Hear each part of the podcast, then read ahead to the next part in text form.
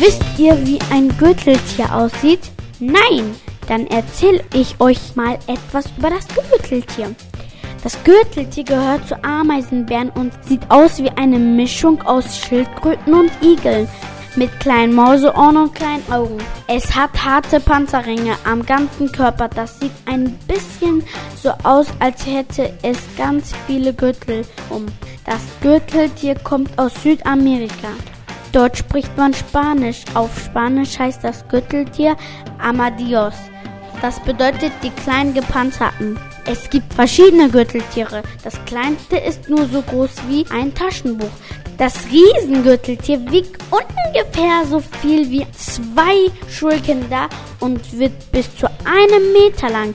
Das ist ja aber groß. Kleine Gürteltiere fressen Insekten, die großen auch Eidechsen und Mäuse. Sie können sehr gut riechen. Sie können sogar riechen, ob etwas in der Erde vergraben ist. Und sie können sechs Minuten lang die Luft anhalten. Mann, Mann, Mann. Ihr könnt auch mal versuchen, wie lange ihr die Luft anhalten könnt. Versucht es einfach mal. Ich versuche es jetzt mal.